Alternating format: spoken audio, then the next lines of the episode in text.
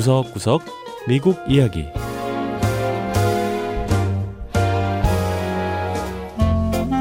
미국 곳곳의 다양한 모습과 진솔한 미국인의 이야기를 전해드리는 구석구석 미국 이야기 심현지입니다. 미국 서북쪽 끝에 자리 잡은 알래스카주. 대자연의 아름다움과 다양한 야생동물이 살아 숨쉬는 알래스카주는 미국 다른 어느 주에서 경험할 수 없는 색다른 즐거움을 선사합니다. 특히 이맘때쯤 알래스카주 호머시에서는 세계적인 광어잡이 축제가 열린다는데요. 30년 이상 이어온 알래스카의 전통, 일명 할리벗 더비 현장을 찾아가 보죠.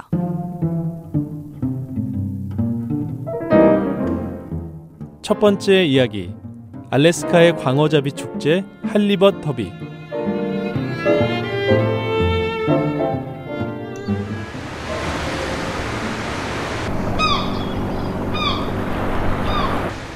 매년 5월부터 10월까지 해안 도시 호머에서는 유명한 광어잡이 축제 할리벗 더비가 열립니다.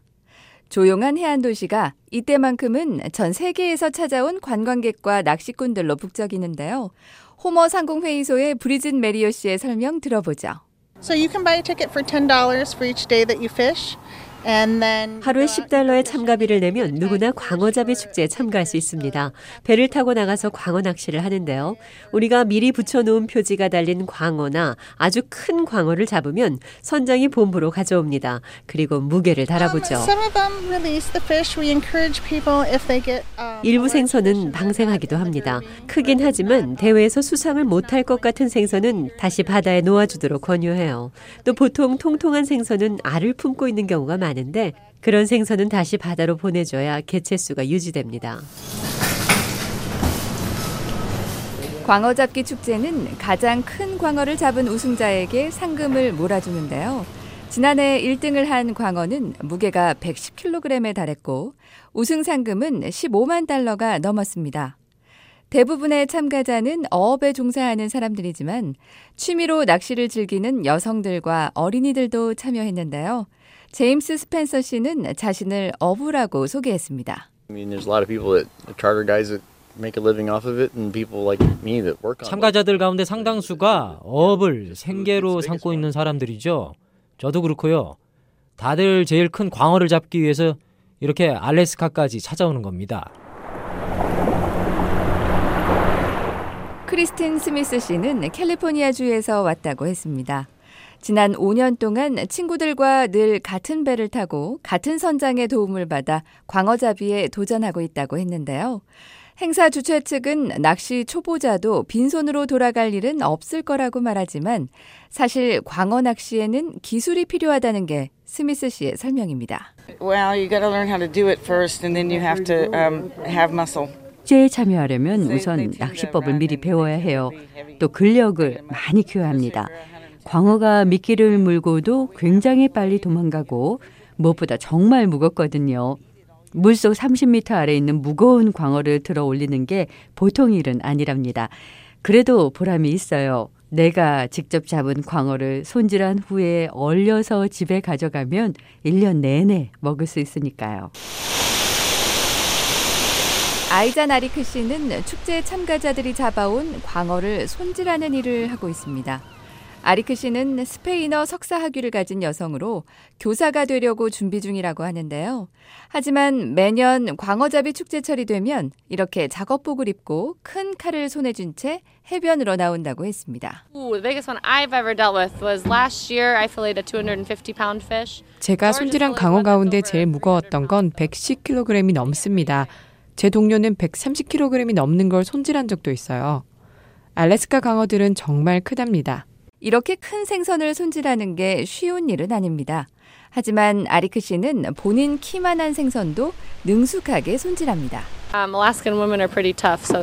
원래 알래스카 여자들이 강합니다. 특히 바닷가에 사는 여성들이 이런 일을 많이 하죠. 전혀 힘들지 않아요. 알래스카 어부들은 연간 200만 톤이 넘는 생선을 잡습니다. 연어, 광어, 청어 등 종류도 다양한데요. 알래스카주에서 가장 규모가 큰 민간 산업이 바로 어업이기도 하죠. 하지만 어업은 위험한 일이기도 한데요. 지난 1934년 이후 집으로 돌아오지 못한 선원이 70여 명 정도 된다고 합니다. 따라서 현재 알래스카주는 선원들의 희생을 최소화하고 생선 개체 수도 보존하기 위해서 무척 엄격한 어업 관련 규정을 적용하고 있다고 합니다.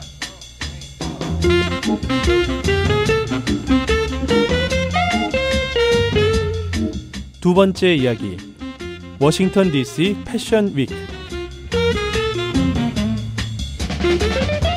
해마다 미국 뉴욕과 프랑스 파리 등지에서는 패션 위크가 열립니다. 패션 위크는 패션 업계 최고의 디자이너들이 다음 시즌 의상을 미리 선보이는 쇼인데요. 그 영향력이 대단하죠. 그런데 최근 워싱턴 DC에서도 패션 위크가 열렸습니다. 세계 정치의 수도답게 딱딱하고 보수적인 옷차림을 보이는 곳이지만 워싱턴 DC야말로 패션을 위한 최고의 도시라고 생각하는 사람도 있습니다. I am a self-taught designer. I've always been a lover of fashion. 저는 독학으로 패션을 배운 디자이너 이언 윌리엄스입니다. 저는 늘 패션에 대한 관심이 많았어요. 원래 전공은 컴퓨터 공학이지만 패션 관련 수업을 들으며 열심히 실력을 갈고 닦았습니다. 윌리엄스 씨는 14년 전 미국 수도 워싱턴 DC에서 패션 위크를 시작한 디자이너입니다. DC, of course, is known for politics, but there are so many things to do in Washington from 워싱턴 DC라고 하면 다들 정치를 떠올리죠. 하지만 사실 워싱턴은 볼거리, 즐길거리가 넘치는 도시예요. 오페라에서부터 박물관, 다양한 음악 공연, 극장, 각종 파티까지 사람들이 모이는 행사가 많죠. 이런 행사들은 자기만의 패션을 선보이는 기회가 되기도 해요.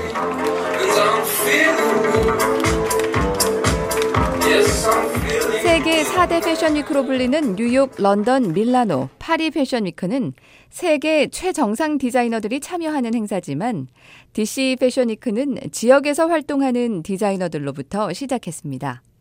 하지만 점점 국제적인 행사로 규모가 커지고 있는데요.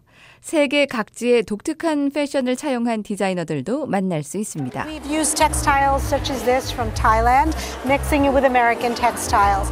제가 디자인한 옷들을 보여드리죠. 이 옷은 태국의 전통 옷감에 미국천을 더해서 만들었어요. 그런가 하면 시리아의 전통 문양을 미국 전통 문양에 덧댄 것도 있죠. 또 우크라이나의 직조 방식에서 착안해 만든 옷도 있고요. 중국과 서아프리카의 복식에서 영감을 받는 옷들도 있습니다. 엘렌 런던 씨는 이번 패션 위크에서 태국 디자이너와 협업한 옷을 선보였는데요. 런던 씨가 이렇게 세계 곳곳의 천과 디자인을 차용한 이유는 바로 다양성과 포용력을 보여주기 위해서라고 했습니다.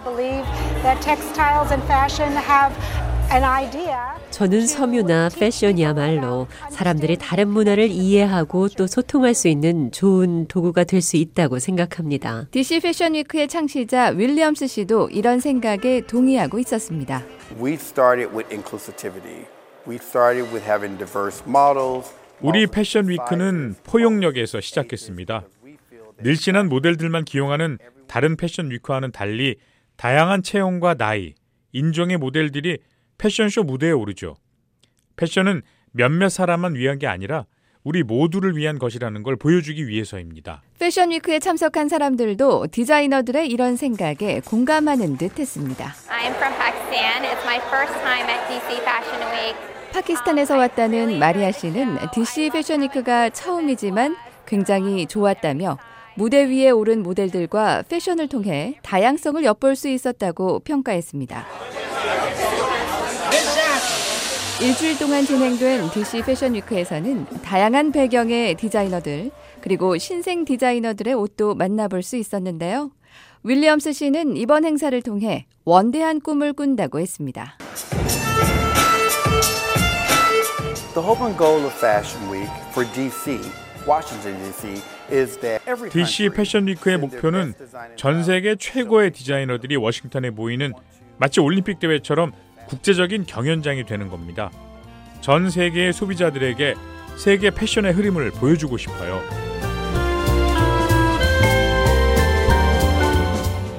네, 구석구석 미국 이야기 다음 주에는 미국의 또 다른 곳에 숨어 있는 이야기와 함께 여러분 다시 찾아오겠습니다. 함께 해주신 여러분 고맙습니다.